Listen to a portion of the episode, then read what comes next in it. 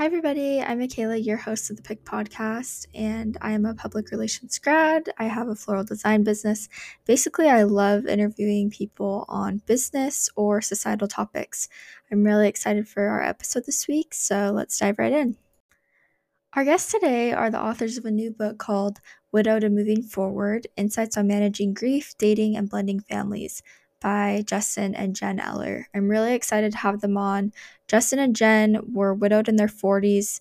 They have since gotten married and blended families. This book is new. It's available for purchase on Amazon. So if you enjoy this episode, I encourage you to go purchase their book. I actually have been reading it myself and I'm about 75% of the way through. It's a great read. So yeah, I encourage you if you enjoyed the episode to go check it out. This episode will cover a range of topics, so we just want to give a little bit of a trigger warning if um, because we'll be talking about mental health, blending families, um, death of a spouse, being widowed, suicide, and kind of everything in between that comes with that. So, we're going to get started by talking about Justin's background a little bit and who his former wife is. Justin's former wife is Angie. Angie was a skilled PICU nurse at UC Davis Medical Center in Sacramento, California. She was an avid runner and was very health conscious. In early January of 2014, Angie ran a half marathon with ease. Just two months later, she went to the doctor because she had been dry hacking a cough for some time. Within 48 hours, they learned that one of her lungs had collapsed and fluid had filled her chest cavity. Her right lung was a shrunken mass of tumors, and the cancer had already metastasized to other regions her, in her body. It was stage 4 non smoker's lung cancer. The doctor said it was a case of very bad luck. The cancer had reached stage 4 in medical terminology before it was discovered. How did she get cancer when she was so healthy and took such great care of her body? Angie was only 39 years old when she was diagnosed. Angie fought to live through 16 months of chemo and radiation treatments. She explored all viable resources that could help her, but after 10 months of effective treatment with the, the cancer had begun spreading throughout her body, and within another 6 months Angie passed away on August 6 of 2015, holding her three children close to her as Justin stood at the foot of her bed rubbing her feet. Justin's dad shared, I've seen many people die, but she was as beautiful in death as she was in life. She was calm and with dignity. She was prepared to meet her Savior. Jen's former husband is Stony. Stony was a well known and well loved man in their community of South Jordan, Utah. He was service oriented and made people feel welcomed and loved. Stony was at the height of his career, and from the outside looking in, he had it all. However, his marriage with Jen was far from perfect, as Stony struggled with addiction nearly all of their married life. Unknown to his children, the struggles of Stony's addiction added to the devastating shock when their children discovered the details of Stony's passing. The night before Stony passed, he had arrived home from a business trip. They'd missed him as he had been gone for several weeks. Their children happily gathered around him and listened to the stories that he told about his latest trip. On the following morning, their family was preparing to attend the dedication of the Provo City Center Temple, but before they left for church, Stony was nowhere to be found. To the shock of their family and local community, Stony took his life on March 20th of 2016. His body was found near their home, this came six days before Jen and Stony were supposed to celebrate their 20th wedding anniversary. Jen says he left us with many unanswered questions, some of which may never be answered in this life. Jen described, I'll never forget the day when the de- detective came to our house and confirmed that my husband had died by suicide. I remember the confusion and devastation that overcame me. The pain was not just mental and emotional, it was also physical. Justin and Jen met and eventually married in July of 2017. Their children were ages 19, 17, 13, 18, 15, 13, and 10 at the time. They start their book by saying, Ours is a story of hope. We're living it and we want to share it with you. I'm really excited to welcome them on and have them introduce themselves. Hi, I'm Justin Eller. And I'm Jen Eller. We met online through a support group, and when we met and decided to get married, I moved from California to Utah to be with her and now we live here in mm-hmm. South Jordan, Utah. Awesome. Thanks, guys. I'm really excited for this episode and to share with our listeners about your guys' experiences. Yeah, thanks for having us. So, you guys just wrote a book that came out recently about your experiences with blending families, being widowed, and kind of everything in between. There's a lot that goes with that. And so, I've been reading that and it's been honestly a delight to like learn about your guys' experiences and gain perspective on how to navigate those challenges that can come up in life. Throughout the book, you share a lot of challenges that get presented when you struggle with mental health, especially following the death of a spouse. Justin, you shared insights about your battles with bipolar type 1 diagnosis before Angie's battle with cancer. Yeah. Could you share a brief history on that and then, yeah, just things that might present themselves as a challenge or obstacle with battling bipolar type 1? Okay. Well, I struggled with manias and depression uh, from the time that I was 31 years old. And uh, miraculously, when I was 37, we found a medication that, that finally worked for me. And that was quite fortunate because um, it worked for a few years before Angie's diagnosis. And when Angie was diagnosed with cancer, it was really important that I be present and there to help her. Right. And he had taken care of me for so long with the struggles that I was having. It uh, it felt good to be able to give back to her and to take care of her in some of the ways that she had taken care of me. Yeah, I think that that's really awesome that you were able to get the help that you needed, but also, like you said, spend time being present and giving back when Angie was in that time of need. Jen, could you share any of your feelings in approaching and committing to a, re- a relationship after Stony's history and knowing the challenges that with mental health that Justin faced? Yeah, there were a lot of feelings uh, after Stony passed in the thought of remarrying. I decided that I just wouldn't. Uh, my first marriage was good but hard, and so I just felt like I would just be a mom, and that that would keep me safe. Um, my past relationship and Stony's history, there was a lot of addiction involved, and which manifests itself in me with a lot of trust issues. I had a lot of PTSD, and I was receiving counseling for that from his death up until the time I met Justin and, and onward. So when I met Justin, um, I wasn't really looking for a relationship, but we connected and wanted to meet each other. And he told me very upfront, first out of the gate, that he was bipolar. And I didn't know entirely what that meant. Yeah. Uh, the definition, but I didn't know everything that went into it. So I kind of got to know that a tiny bit in our dating process and in getting married. As many of you will know, uh, bipolar 1 is a mood disorder. So, given my background with PTSD and kind of startling, easy, and, you know, worried about things, when some of the moods I would see that were unstable, it would be, a tr- it could be a trigger for me right. just to even not deal with it in the best way. So that was a challenge. However, I feel like my first marriage and the, the things that I experienced and learned from really has helped me to uh, understand Justin and be able to really take the time because I know how to do hard. Yeah. What advice would you share with listeners who might struggle with mental health, a diagnosis, PTSD, or thoughts of suicide? Well, I've talked to a lot of widows and widowers who actually have lost a spouse to suicide. And all I can say is that it's never an option.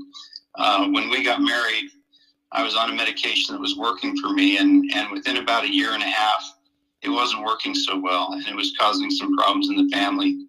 And I had to swallow my pride, but I actually went to a controlled atmosphere to get my medications adjusted. It was hard.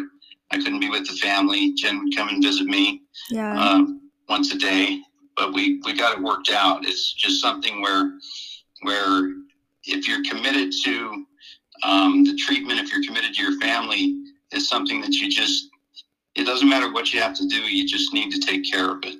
So I look at myself more as an outsider looking in on bipolar or uh, some of those mental health struggles. I have children as well that struggle with mental illness. And I guess advice that I would give is just to be patient and do all you can to help that individual, um, not to make them feel different, but that you're there to love and support them. Um, in terms of suicide and thoughts of suicide, I just wanted to share something that I posted in honor of uh, September Suicide Awareness Month yeah. on my Instagram because I just think that there is a lot that goes on where someone suffering from mental illness may think that their family is better off without them and they don't really know what that would look like. Um, so I'll just go ahead and read that. These are kind of my thoughts. I'm five days late in my post I meant to get done in September, but I wanted to take this chance and this moment to say that I fully support September Suicide Awareness Month. I wanted to post our very last family picture. The one we never imagined was the last. Stony, you'll never know how much you were missed. It was devastating when you left. It's still hard to accept today, and it will never stop hurting the people you love and that love you. If I could speak to you, I'd tell you about all that you've missed. I would list all the times the kids wished they had you here. I could tell you just how much they don't only wish you were here for the important milestones, but for the yo yo in the morning or survivor and the jazz game on the couch together. But the truth is, you already know. And I'm sure that hurts you deeply. I want to stress to anyone struggling, thinking that everyone is better off without you here, that it is a lie. There is always a better way. Please choose to stay. I think that that's such a touching message and really um, emphasizes the points of what loss is like um, for those who are still around, you know, after that decision is made. Um, right. And I think that having to, like, I, I can't imagine the burden of some of those experiences and trying to explain to your children or empathize with your children, or because re- truly there's no source of comfort unless that person remained. And so, um, you know, there's always going to be, in some ways, that hole that needs to be filled or wants to be filled, but it's not, you know? Yes. And it's one of those things that in their darkest time or in your darkest time where having them here seems to be that only way to remedy that hole or that spot of hurting you can't make it happen and so right. it becomes an impossible um, solution to provide. Yeah. In the book, you describe the ways that you felt love and support from those around you immediately following the deaths of your spouses. I found them super touching um, to read and, and reflect on, and in thinking of, okay, if I went through that experience, how would I feel? But then also, like, if I have someone around me who goes through a similar experience, how can I better support them?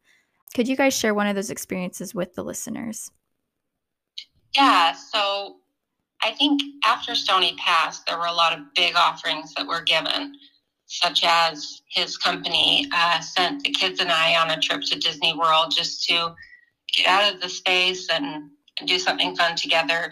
Um, of course, friends and family brought meals in so that I wouldn't have to cook, uh, and and things like that. Um, but it also was the little things uh, I had friends and family that would take meetings at the school to help make accommodations for my kids so that I wouldn't have to go sit in a counselor's office and make all of those arrangements. Right. Or they take them to baseball practice or dance or other activities that they were involved in.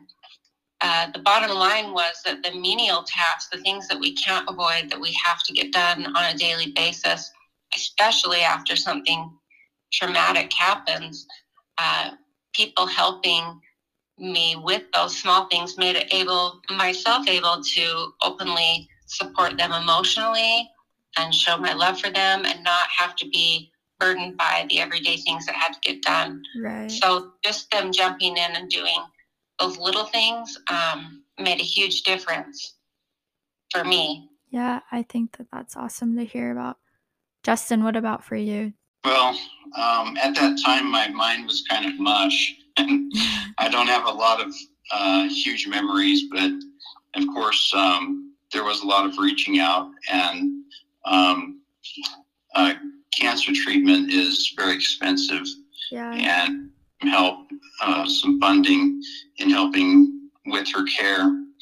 Um, after her passing, uh, I remember the holidays I let everyone else serve us. I I um, had somebody do the Christmas shopping for me. I just gave her a list, and she wrapped the presents and put them under our tree.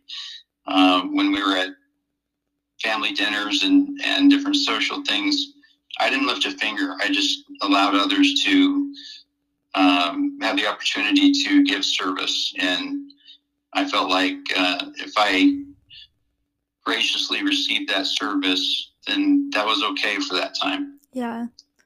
Yeah, that kind of follows into what I was wanting to expand on too is how it's difficult to be on the receiving end of service sometimes. And um, so, how did you two learn to embrace that and just let it come? Was that hard for you guys to embrace that? Um, or was that something that just felt good in that time? Um, it was hard to accept help. Um, my husband traveled a lot, and I was used to being really independent and doing even more than one parent does. So when all of a sudden I was receiving this help, it was really hard for me. Um, but it was interesting because when uh, Justin and I met just before my first Christmas, that I would be alone for the first time with my kids, he gave me the advice actually and just said, This year it's your job to just gracious, graciously accept the charity. Yeah. And I thought, oh, how do you do that? he said, you just make a choice and you just accept it. um, and and that sounds easy to do, but it isn't. Um, especially because once you're getting such an outpouring of support, naturally you want to make sure everyone knows that you appreciate it because you would never want anyone to think something so small up to something huge ever goes unnoticed. Right. And remember being in a counseling session with my therapist and saying, you know, I if I sat down and started writing thank you notes for every little thing, I'd be like over 500 thank you notes. Yeah. such a burden for me to accept this service because I don't know how to properly thank everyone. And he said, you know, that's where social media comes into play. And the people offering service, first of all, aren't interested in getting a thank you note. Yeah. But for your part, you want to be able to let them know that. And so I remember just making a general post at the two month mark after Stony passed and just expressing my thanks and and it's printed in the book how I accepted that that uh, offering of charity, but also wanted people to know how it was helping me and how it affected me, and that nothing went unnoticed, and that we were so appreciative for it. Yeah.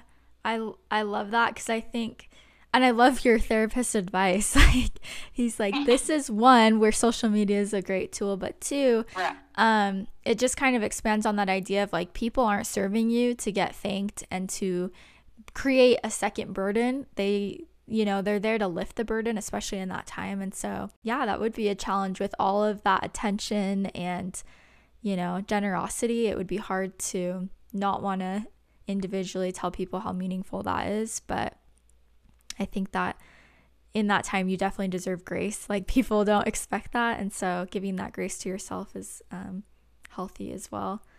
Exactly. One part of the book that I really liked was when you guys established a difference between grief and trauma.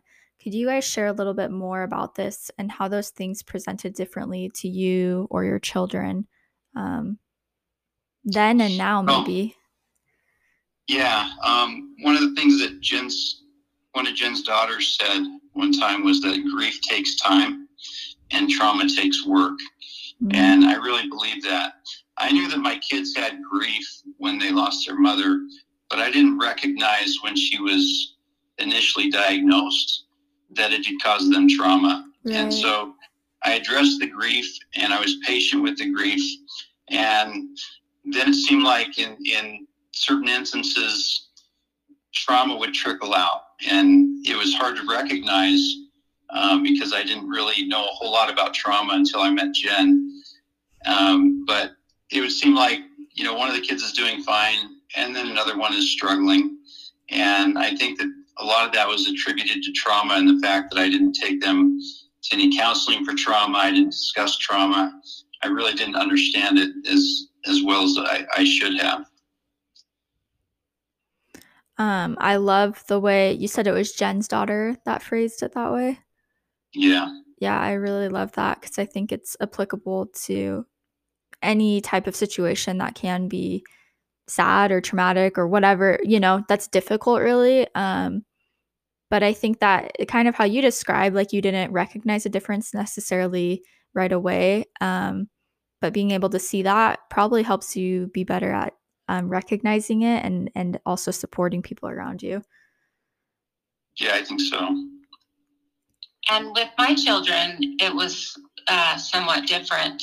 They weren't aware of the struggles that my husband Stony had uh, for years and years, and that was something we kept just between the two of us. So on the day that he passed, they experienced immediate grief and trauma uh, from not only that their dad had issues, but that he uh, had chosen that path of of not continuing to stay and to continue to try to heal.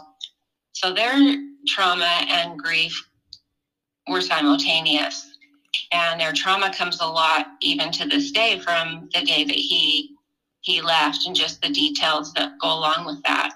Right. Um, one thing that uh, really helped in the trauma section of our healing was we had a really good therapist that did what's called EMDR therapy. Mm-hmm. It stands for eye movement desensitization processing. Sorry. and basically, what it is is uh, they use either a series of taps on their hands or um, eye movements with the therapist's hand, and they go ahead and tell the story, the things that are most traumatizing to them I went through this type of therapy as well. And what it basically does is the more you repeat it and the more you talk about it using that technique, it will sort of file memories back in a place where they aren't interrupting your everyday uh, living. So they're yeah. not in that frontal lobe of your brain. They they kind of reprocess and take your trauma when you speak of those things that may cause increased heartbeat or uh, shaking or crying, but that you can talk about those things and be a little less connected to them emotionally, but that they still happened. You have the memories, but it helps you just move forward in your life rather than having them disrupt it. Right. So, like I talked about previously, that when Jairus and I were dating um, and then got married, this was around the time that you guys had started dating and then got married, you know, a couple months after. And so, something that I really admired um, was how you guys, from what I heard, I don't know if you guys still do this, but I had heard experiences about how you guys honored your former spouses and and kind of blending the families and all those dynamics. And one example that my that Kathy had shared with me was that you guys had photos of both of your um, former spouses with your families on like an entry table, and then one of all of you together. Is that something that you guys still try to maintain and and how do you guys feel you continue to honor all of those dynamics for you and your children um, as you've blended families and faced that challenge? Well, we didn't want to totally erase the past. Yeah. And um, we've always said that it's okay to talk about your deceased parent.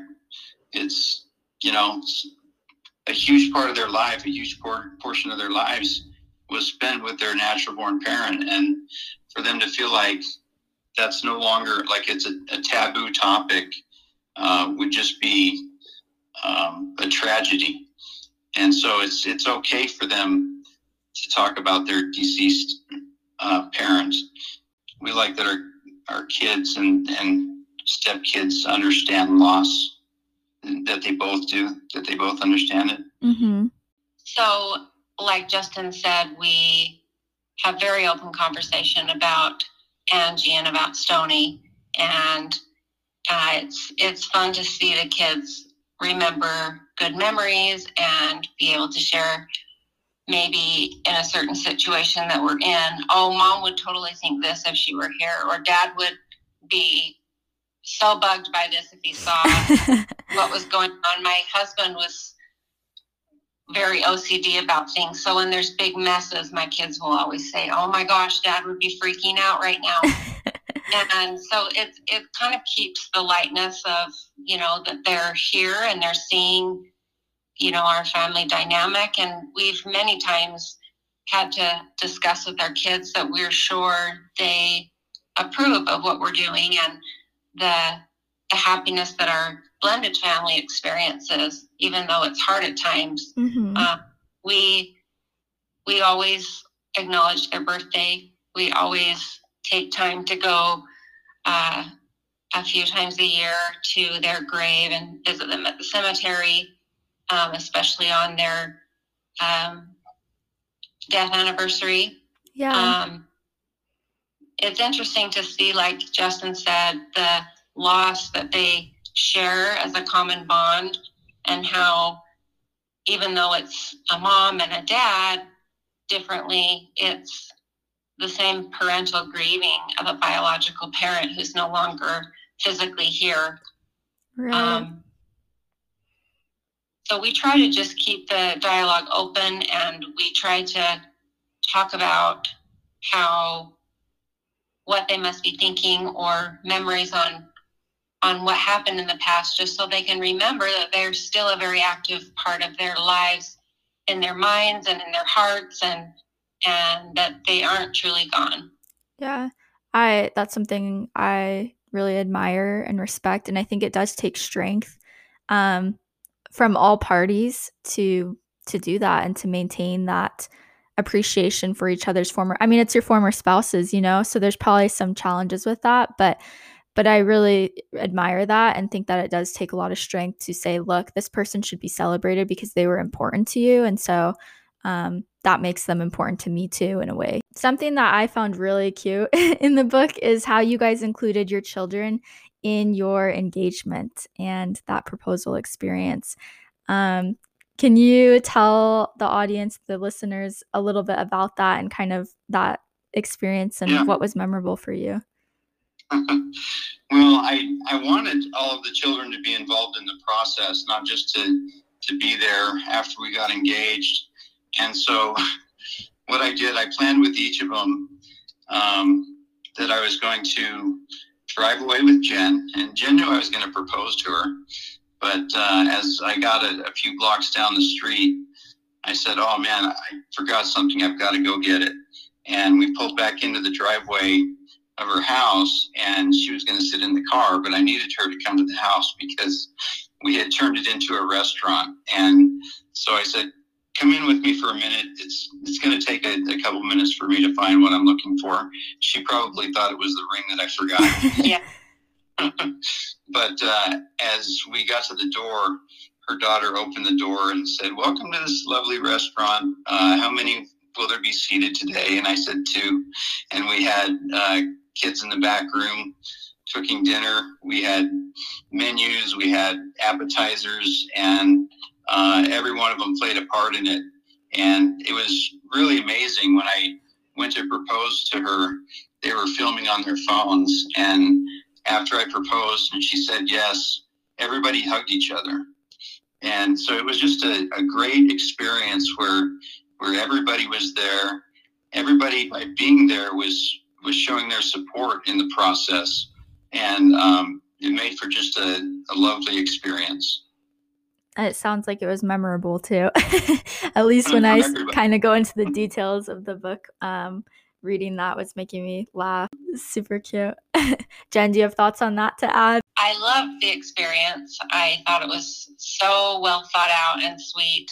Um, the restaurant was called the Haven House, which I thought was very symbolic as we've gone through the blending process. But like Justin said, after you know I accepted his proposal, they all hugged each other, and yes, they were showing their support, but it wasn't because it would it was easy to do.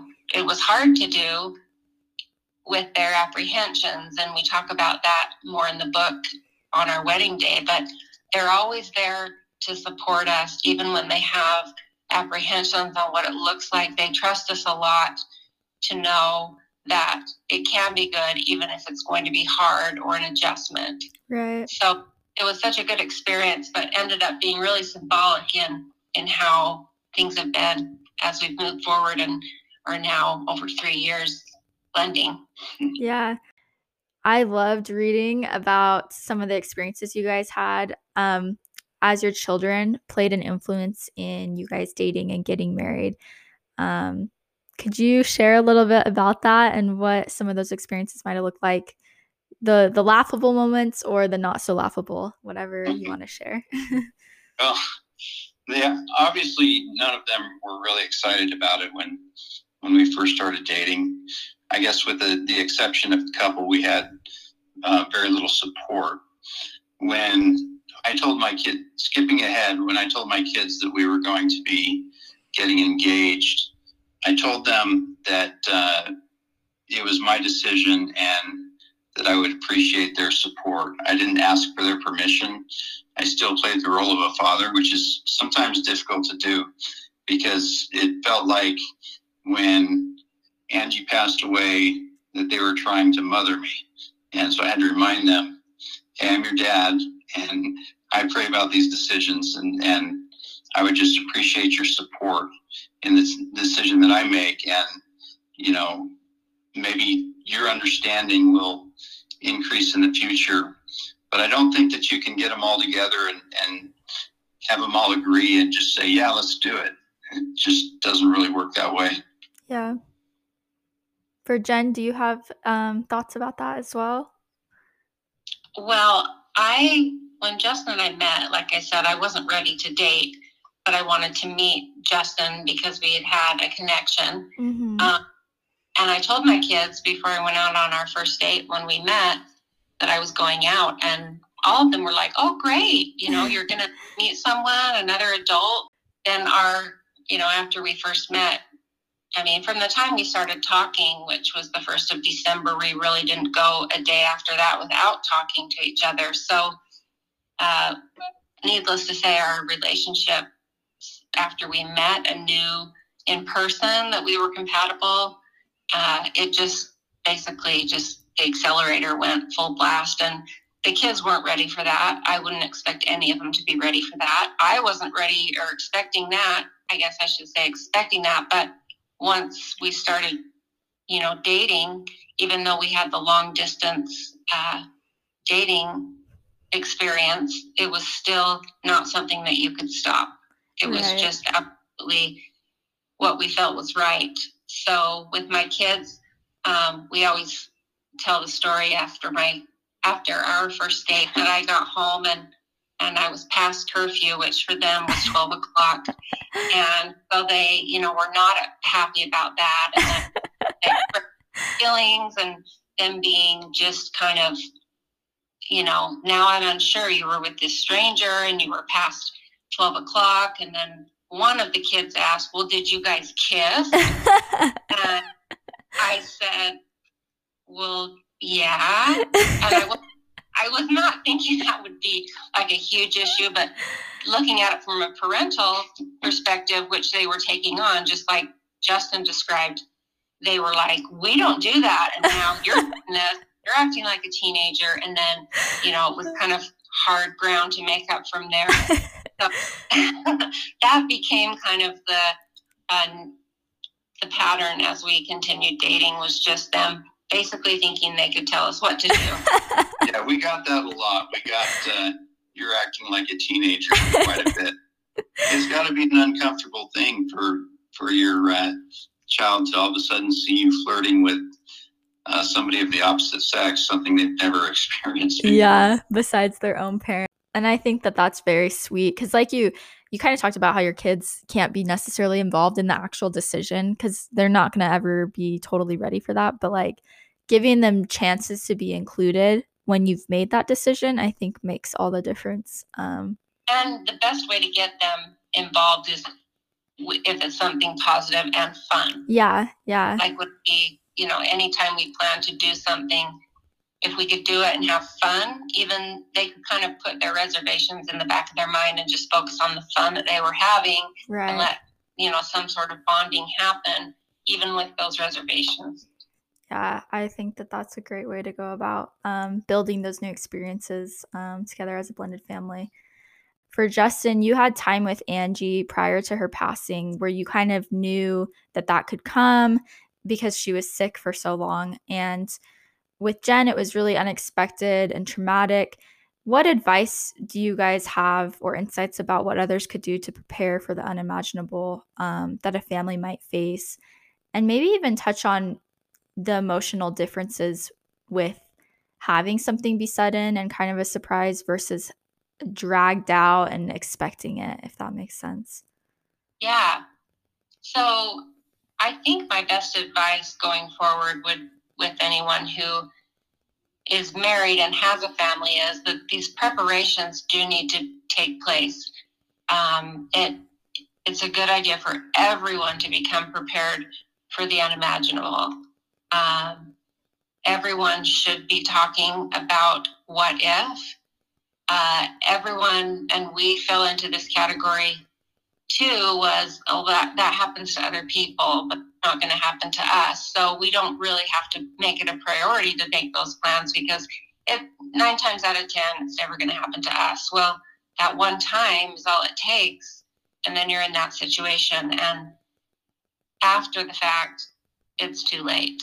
Right. So my advice would be um, absolutely have life insurance. Uh, we've seen a lot of widows within our support group who have struggled financially that either didn't have life insurance or didn't have enough life insurance, and now they're facing, um, you know, new difficulties with their children that they're not able to afford, even if it's just Christmas or right. some sort of college or medical condition that one of their kids has uh, developed and they don't have insurance, things like that. So I think the life insurance is very important, whether you have a terminal illness and you're looking ahead. But even if you're not, I mean, anything catastrophic could happen at any any time, and that's the first step is really just recognizing and knowing that no one is immune. Right. Uh, also, having conversations with your kids that you know if something happened to one of you um, it will bring a lot of tears to discuss that with the kids. They always, oh my gosh, I don't want anything to happen to you. And and you you do have to just let them know it it may not, it probably won't, but if it did, here's what it would look like. I think that would have helped both of our kids um, with their trauma.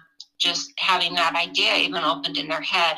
Right. Um, you know, obviously, bringing our kids together they've had an opportunity to, to progress in, in ways also with the challenges and, and with the good times and the easy times and the tough times. Uh, I feel like everyone in our family has been given an opportunity to spiritually grow. And what's even more amazing is that I think each one of them in their own way has taken that that challenge and, and learned to to to deal with it and and learn that uh, that it is important. It's important for all of us. Right. And, and Justin and I have discussed, uh, you know, looking back with our spouses, uh, that both of us wish we'd have had more open conversations with our spouse about uh, what their wishes would be. Um, of course, when someone dies by suicide, that's not something that was predetermined or it wasn't something that you expect to have happen, but neither right. is a car accident or a plane crash or any other type of sudden uh, death experience. Um, in Justin's situation, he had time where him and Angie could talk about some things. Although, when you're going through cancer treatments and you're living day to day just for the energy to breathe right. and to really, you know, all just exist and fight this battle, it's really hard to take time and energy to discuss those things. So I just wanted to lastly point out just ahead of time or as soon as you can, if you are diagnosed with something, talk about those things because when when if you're the one suffering and you're the one that passes, the, the parent that's left, such as Justin and I, um, we want to be able to know those wishes. And I know there's been times for both of us that we wish we had answers or we had um, a video or a recording or something that we could share with our kids when they're missing their parent yeah. would can't always happen, can't always be made, but I guess just if we're giving advice to someone, you know, that would be that would be our advice. Now, uh, Stony died by suicide. Um, it, it it was such a hard thing to be able to accept. Only it's unchangeable. I mean, it it happened. We became aware that it happened, and you can't change it. The same as as when Angie passed from cancer. But what you can control is that the stretching and the adapting and the growth that is required of you, uh, you can put all of your effort into, and the more effort that you put into it, the more growth will take place, and the further ahead you and your children can be in a positive way. Right. Even though negative thing to have happen, you can be in control of how positive the outcome is. Yeah. And having that those convers I I like how you started out with just saying it's a simple conversation. Like it can cause some emotions and fears and whatnot, but that's where it starts is just a conversation so that you at least have had some sort of foundational knowledge and comfort should that ever happen. I want you guys to tell me about your book. Um, I'm really excited. I've been reading it. It's a great read. I'm still getting, I think I'm like 75% way through. So I'm still have like the final piece that I'm excited to finish. But did you guys always want to write a book together once you'd been married? Like, well, I've always wanted to write a book and was kind of waiting for the opportunity. Um, but when I would write some things, I'd go to Jen and I'd talk to her about these things. And she would come up with these great answers and insight that I knew I couldn't get on my own. And so um, I began coming up with questions on a regular basis and asking her and recording the things that she was saying because I felt like her insight was so important to the book as a whole. Um, it's taken, gosh, I don't even want to say it. I wrote the, the original manuscript in, in four months, and it's taken two years to get it published. So the publishing process is huge. It's tedious, and um, you've got to kind of find the right people. We did a lot of prayer, right. and feel like we were led to the right publisher, to the right editing house, and really felt like you know this book has taken life of its own um, for our kids, it's to me, it's kind of a legacy that we have. It's something that brings us together. Everybody knows that they're a part in it and that they play a role in our story. And um, you know what what I hope happens next is just that it reaches the right hands. That's kind of one one of the things that I I pray for on a regular basis is that it will reach the hands of people who are needing the message. It's a book that's broken into three sections. It could have actually been three books. Um, it talks about grief and trauma. That's five chapters. And then dating and getting engaged and making that work is five chapters. And then the last four chapters are about our marriage and our experiences that we have in um, blending our families. And so I, I think that uh, it covers more than just a book about blending families. It's it's kind of the beginning through the end process, and then you know at the end of the book, it's like here we are. Mm-hmm. Um, this is what we're doing, and, and this is what's ahead of us. There are mountains ahead of us, and um, they look big, but the mountains behind them are even bigger. But when we reach the peak, we look down and see how far we've come. Yeah. Yeah. And it's rewarding along the way. It's challenging along the way. Yeah. I knew what writing a book would be like, and you know, it's it was started out as you know Justin's project and his dream, but then it became something that we were both involved in, and I mean, it's such an amazing experience when that first copy comes in the mail and you're actually holding a bound book. Before we end, I want to get to our last question that we always ask, and it's if you could pick one piece of advice about mental health, surviving grief, or blending families, what would you share? Well, the book is about hope. Um, that's kind of a general thing, though. Um, I, I would talk about second marriages that they're they're hard work, but there are all these percentages out there of you know why it's difficult to get into a second marriage, and it gets really discouraging when you when you read and you um, do research about the percentages of second marriages that do or don't work. There are just so many different factors that aren't taken into account in any percentages that you give or any any graphs that you make about second marriages.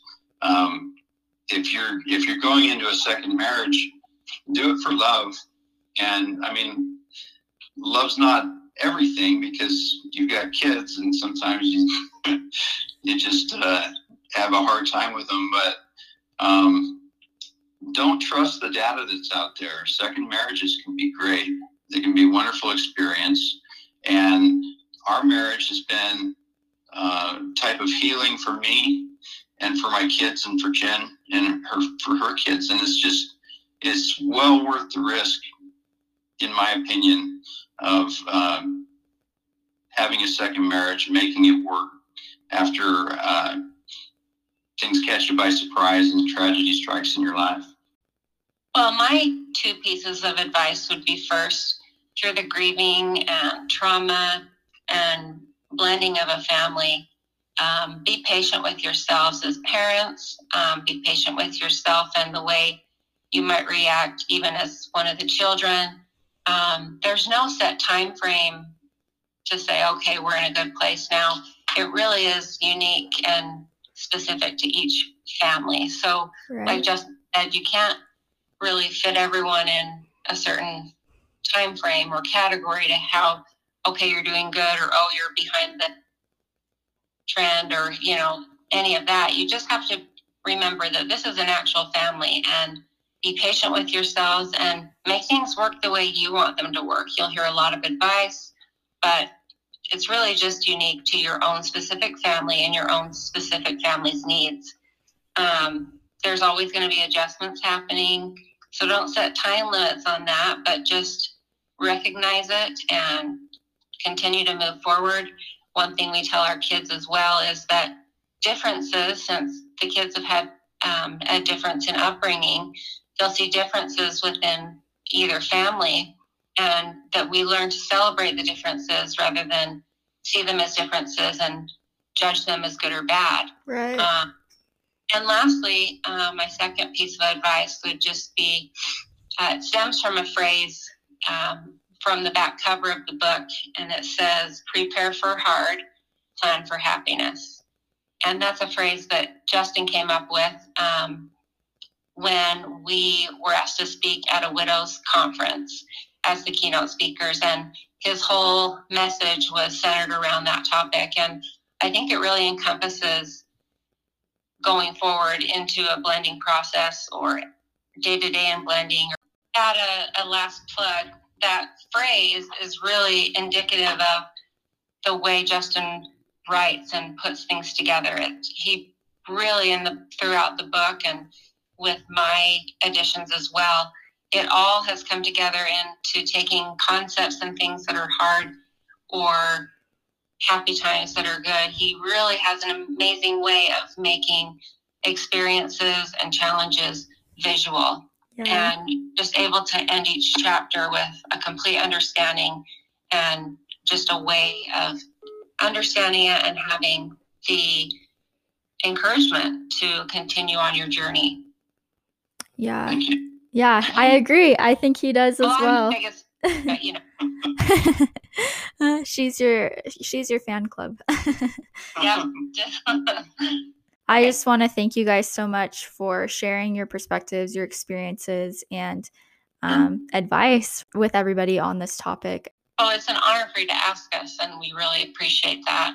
Um, and giving us that opportunity to really reflect and be able to share our feelings more in depth. Thank you for the experience. It was really nice that you reached out.